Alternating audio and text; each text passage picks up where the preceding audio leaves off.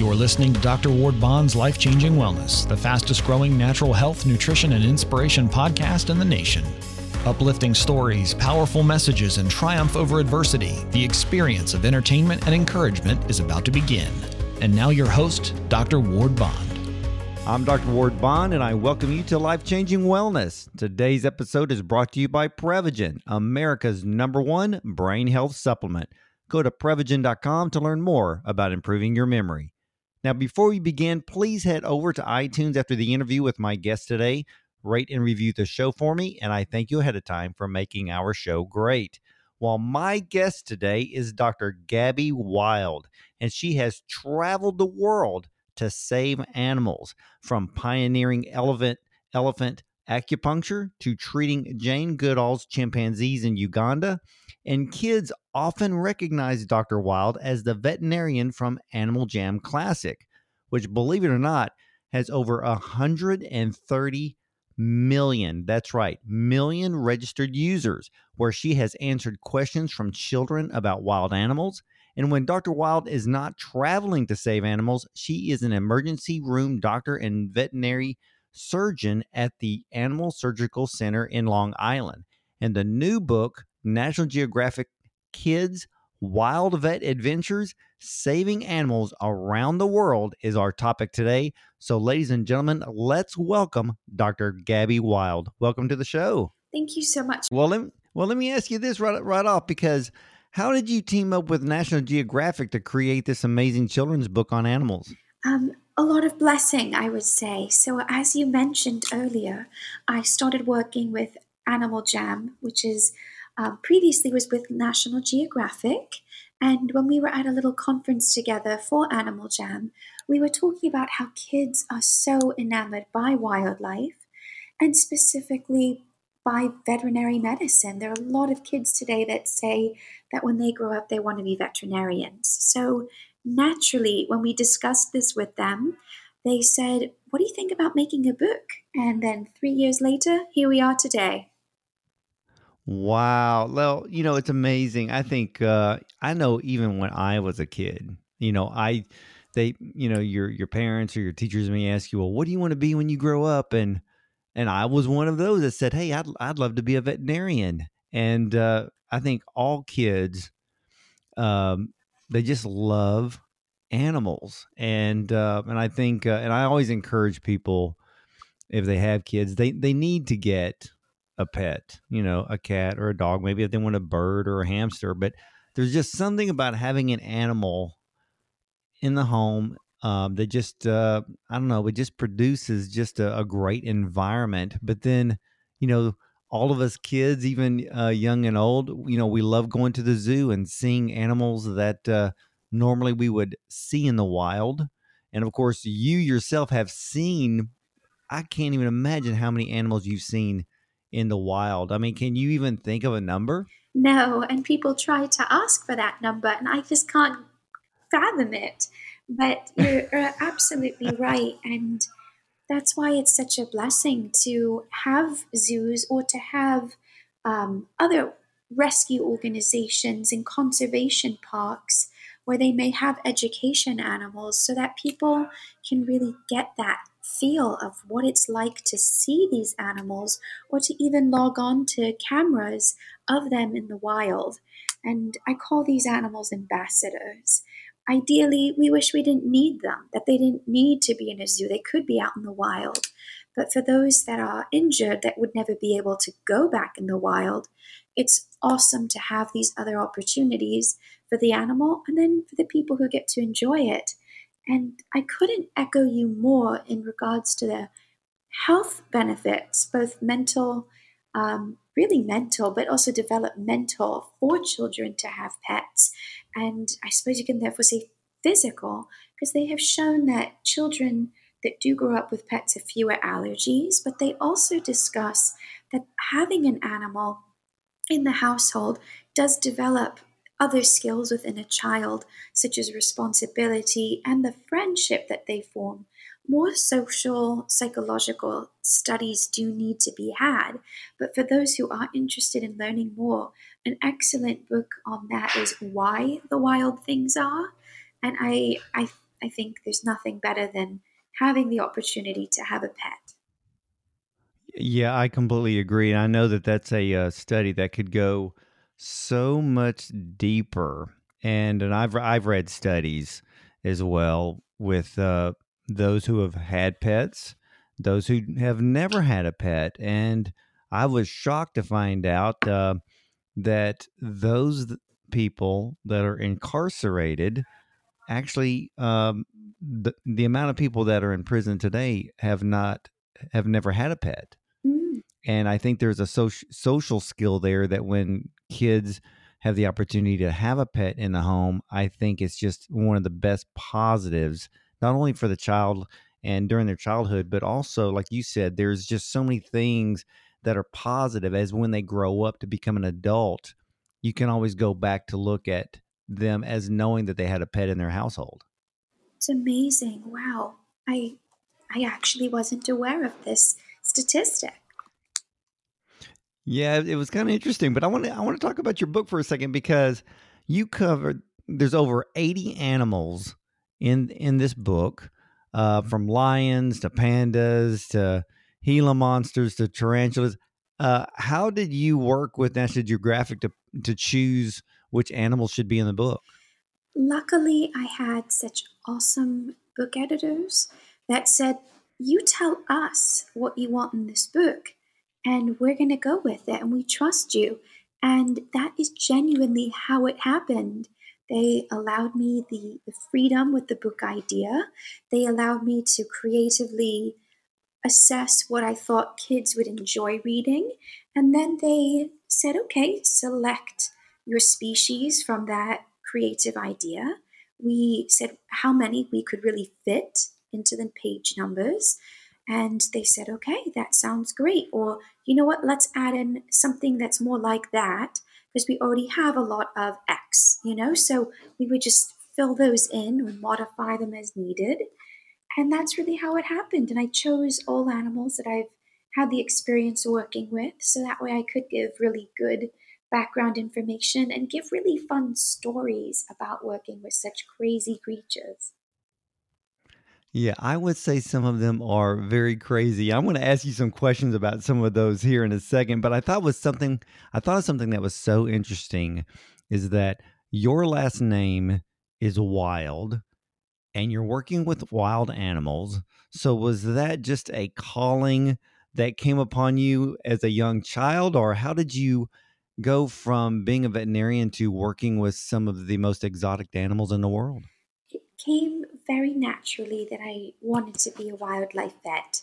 Always had a fascination with all animals, but when I was four years old, I fell in love with wildlife and I knew that that was going to be it. And um, I always took care of the little wild animals that would be injured in my, my neighborhood, mostly like pigeons, because um, I grew up in a, in a little city where there were lots of pigeons. But any little animals that I could help, and then would go to the local veterinarian to ask, What can I do here? What should I do there? And they thought I was absolutely crazy. Luckily, I have the most supportive, amazing family ever. I mean, imagine having a child who requests having a pigeon nursery. So that was that was that. And then when I was 16, I went to Thailand to work with elephants, and I just continued to do so. And I had all these unique wildlife adventures and experiences. And actually, my friends in university started calling me Gabby Wild as a joke. Although my, my maiden name was GW, would keep those same initials, um, they actually, my friends, made up my name as Gabby Wild. I love that. I love that. Now, you know, you mentioned elephants, and I understand that um, you pioneered elephant acupuncture. How did that come about? Yes, well, the original pioneer was about 3,000 years old. But what ended up happening is very frequently I'm out in the wild and I don't have access to medications or treatments that would be ideal for a specific ailment. And it was it was always a little bit frustrating for me. And also I very much care about pain management. And I feel that we still don't have a lot of really good options for multimodal pain management. So when I was in veterinary school, I started learning about acupuncture and I ended up becoming veterinary acupuncture certified. And my professor, who um, who runs this program, is down in the University of Florida.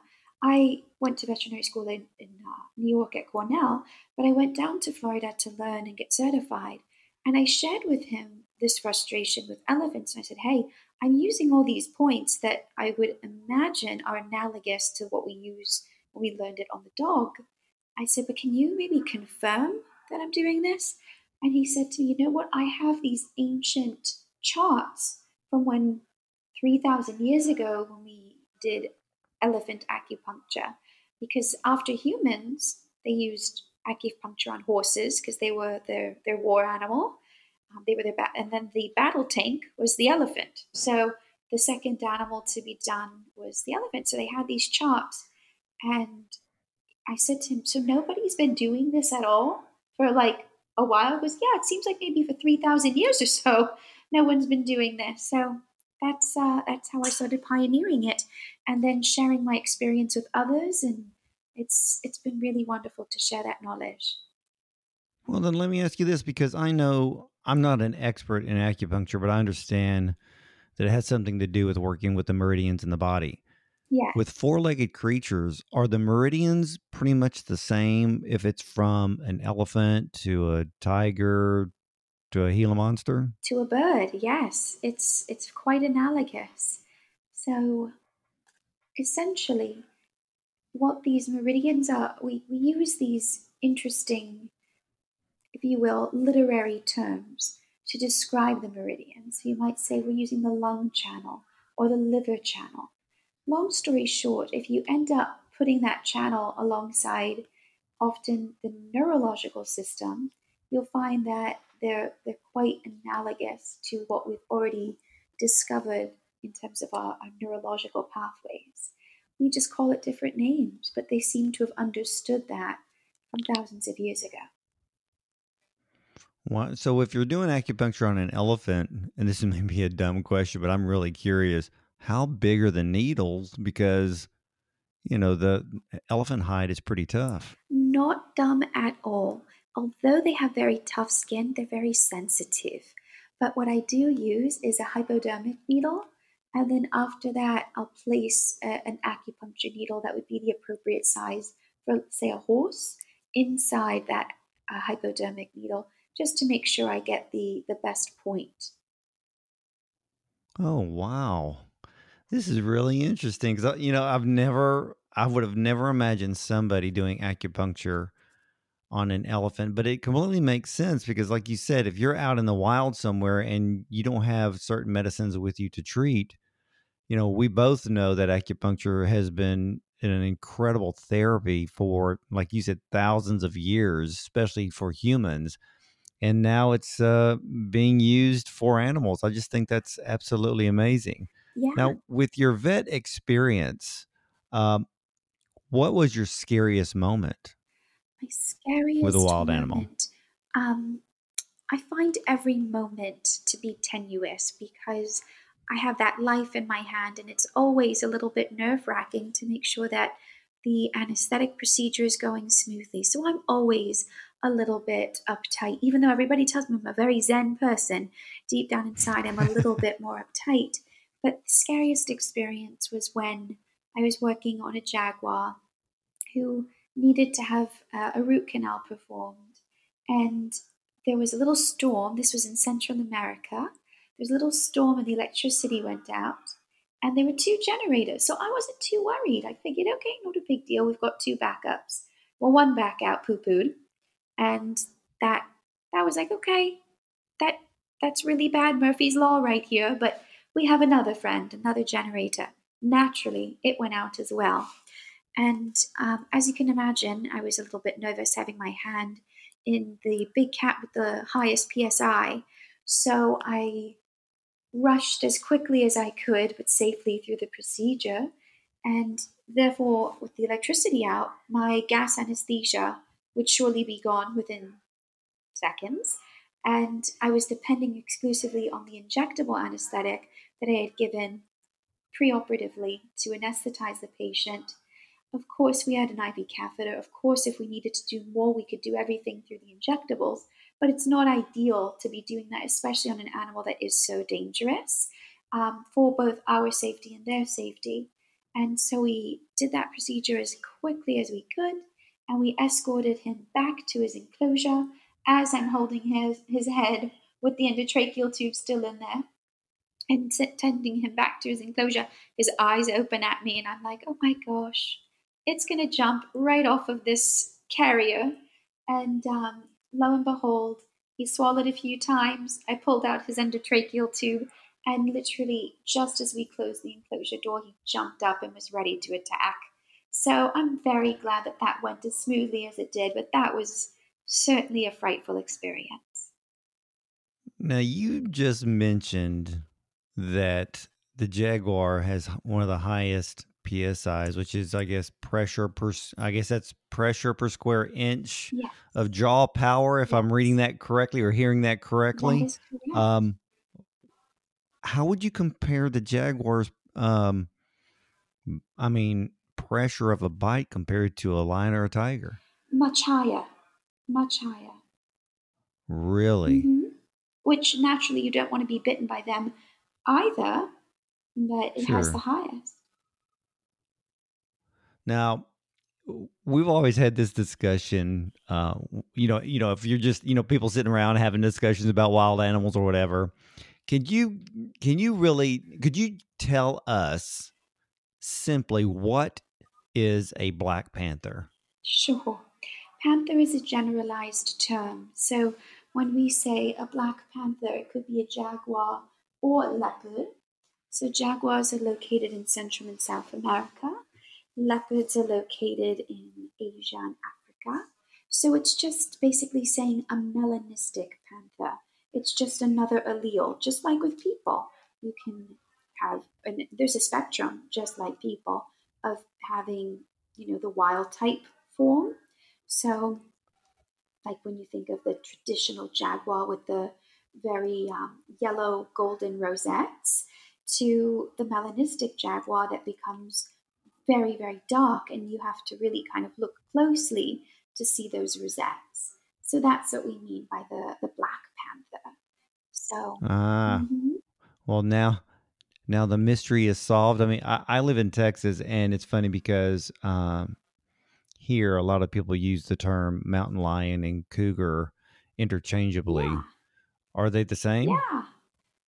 And um, well, good. Then it doesn't matter which one we mentioned here. Then we're pretty much right. Well, that's that's good to know. And I want to know something because you treated Jane Goodall's chimpanzees. Did did you meet her? Um, we've never met in person. We've had multiple exchanges, and I think it's mainly due to her crazy schedule and my crazy schedule. Every time we've tried to meet in person, it never works out. But I, I consider her like my greatest role model, and I've just been so honored to have been able to actually help my own role model. It's like mind blowing to me. Uh, but she's incredible. Her passion's amazing, and I just I couldn't be more honored to to be sometimes part of her team. So what did you what did uh, what did you do uh, for her chimpanzees? Um, do regular physical examinations on them, preventative medicine, and then if they get themselves into quote unquote monkey business, but they're not monkeys, but if they get into some monkey business, taking care of any of the, the issues, whether it be an injury that they've had and having to, to manage that, helping them with their reproductive care, this kind of thing. Well, then let me ask you something because I know that uh, last year uh, during the pandemic, this whole crazy thing about hearing about the Tiger King and all this kind of stuff. What is your assessment? And, and I can pretty much almost guess, but I want to hear it from you because you're the expert here. And and I know people have always dreamed about owning a lion or a tiger, and then you have all of these rich, affluent pop stars and crazy athletes bringing wild animals into their home some people have maybe monkeys or chimpanzees. What is your thought of people wanting to have exotic animals as pets? I think it stems from a place of really thinking so highly of them and thinking how beautiful and fun they are. Potentially, it comes from a place of wanting to dominate something that's so powerful, but it also comes without the understanding of respecting that animal and understanding that you're feeding an industry that's stripping wildlife from their homes. And there's a huge illegal market for it and a lot of crime, aside from crime towards animals, but crime towards other people goes on because of these black market trades. So let's suppose you don't care about the crime that happens and you don't care about how that animal feels and how that animal lives in its unfair environment, then perhaps you care about your own safety. And very frequently, people think, oh, I can train it. I've seen it done. This person said that they've done it. I think the most famous situation of a trained quote unquote animal is from Siegfried and Roy. I don't think there's anybody who has shown how much they love their tigers and lions the way these gentlemen showed that they truly love them, regardless of, and I'm not going to even go go there about training them and and using an animal in that sense because love comes in different forms. I'll leave it there. But yeah, and I can I can understand. Yeah, because I can understand that. I mean, you know, w- we all know how much Siegfried and Roy absolutely loved their animals, took great care, but still there was the accident. an episode, Exactly. an accident. And that is And- the thing. And that's what, what people need to understand. Can you get an animal? Let's suppose you don't care about it. You don't care. But you're willing to bring a very dangerous creature into your home. You are willing to sacrifice your life, your your your body in any way, shape, or form. So, you know, the, the poor man was entirely mauled. And it wasn't because his tiger was trying to hurt him. In fact, they believed that the tiger was trying to protect him and grabbed him the same way it would naturally grab a cub.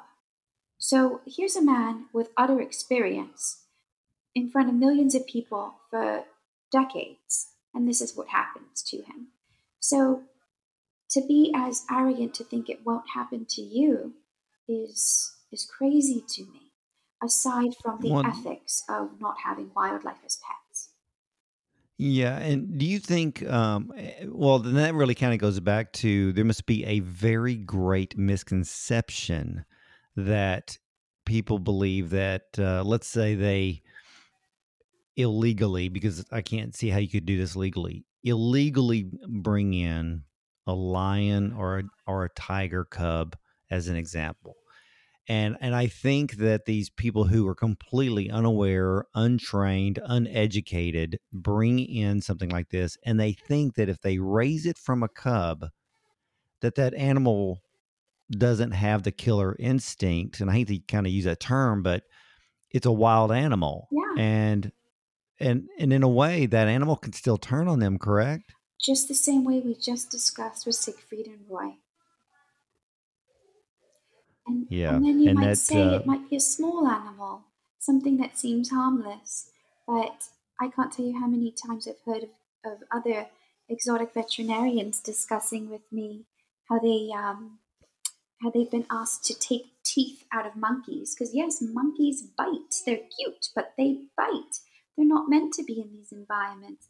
And even parrots. Parrots have so many social issues that it's sometimes hard for me to decide what species of parrot we should even be permitting um, legally for people to own because you really have to have a very strong understanding of them um, because they will pluck their feathers out of this psychological behavior and it's it's a detrimental thing for them. So we don't understand always why we shouldn't be keeping them but it's not cool it's not fun it's not a power trip Yeah, and you know the other thing too. You know, I've heard, um, you know, I've heard people who have had chimpanzees as pets, and then there ends up being a chimpanzee attack. Yeah.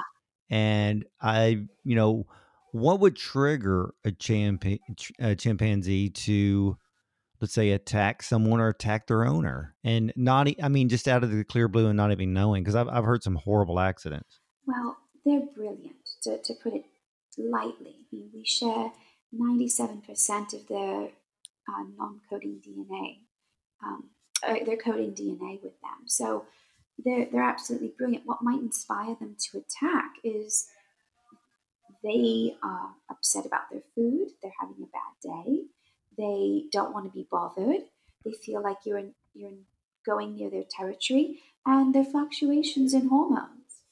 So it just doesn't make sense to want to take something that's natural and, and take it away from its home and its family and what it should be doing.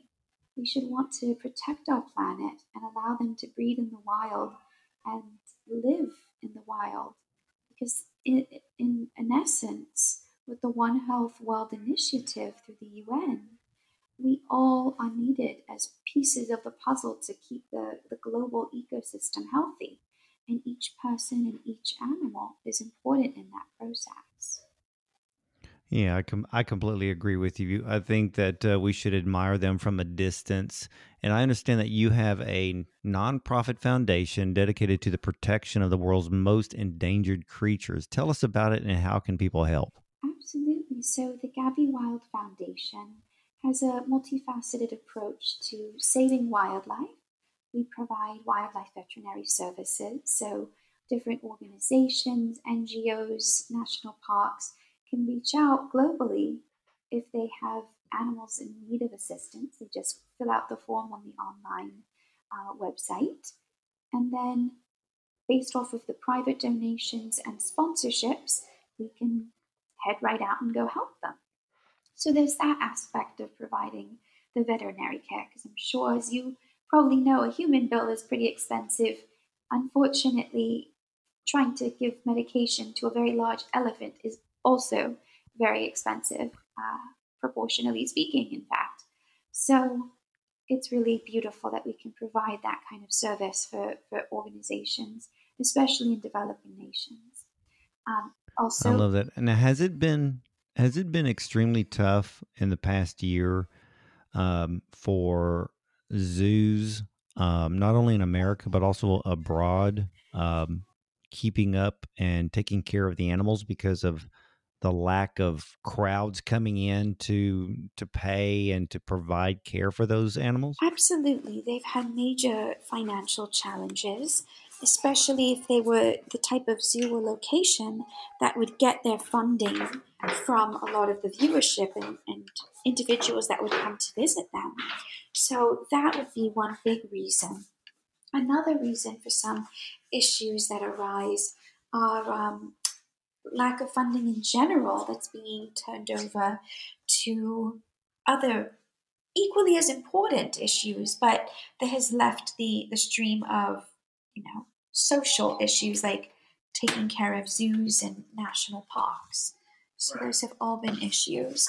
Um, so yes, there have been certainly big funding challenges in general.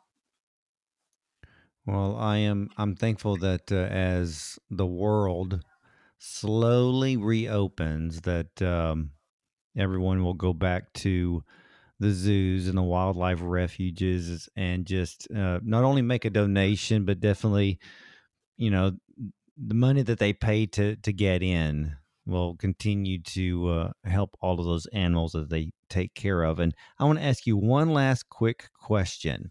Out of all of the animals you've ever seen in the wild which one leaves you most in awe? Ooh, what an amazing question. Um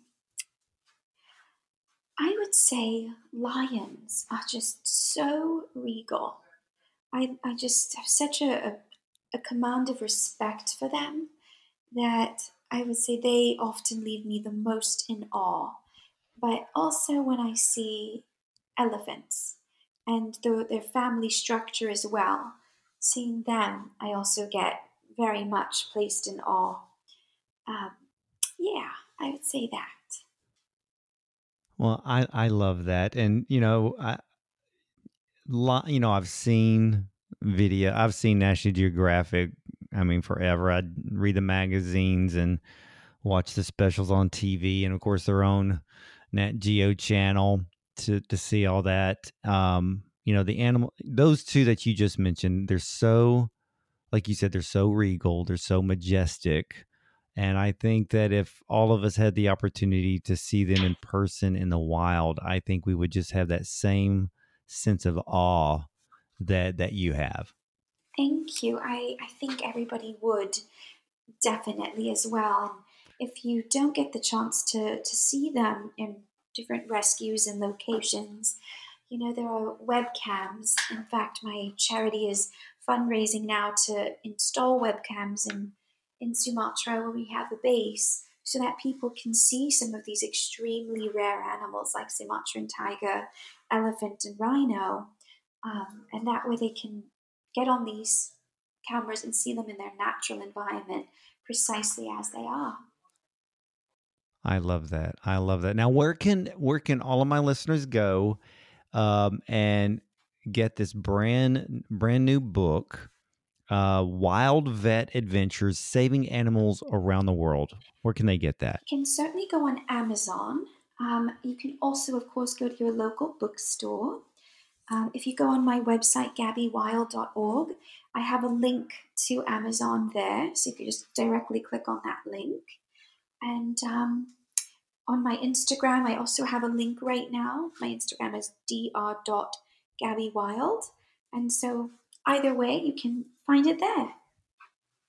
Well, I want to thank you so much for giving us your time today to uh, just talk about wild animals and talk about the things that you do. And uh, I, I'm in, I'm impressed, but I'm in awe. I just, I just love animals. We have a couple here at, at home, but uh, you know what you do is so amazing to be taking care of the very animals that God created and uh, to see them not only in the wild but also to take care of them and uh, to keep them safe and to keep them thriving. So hopefully all of the animals out there that are on the endangered list will continue to expand and grow and and not be on that list anymore so that way um, more and more generations of people can uh, enjoy seeing them in their own setting. But Dr. Gabby Wild, thank you so much for gracing us with your presence today. Thank you so much for having me, and amen to everything you just said.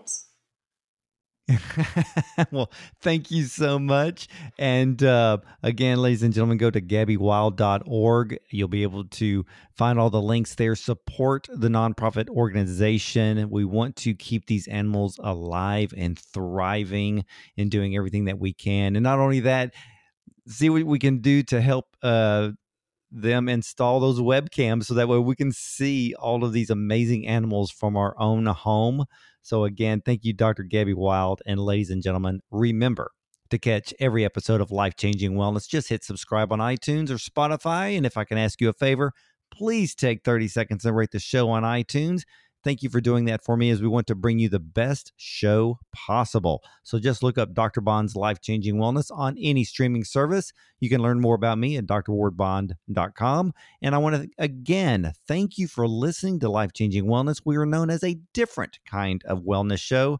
And remember, something spectacular happens when you treat your body right. And in this case, helping to expand and treat those beautiful wild animals that Dr. Gabby Wild has shared with us today. We'll see you next time. So have a blessed day, everyone.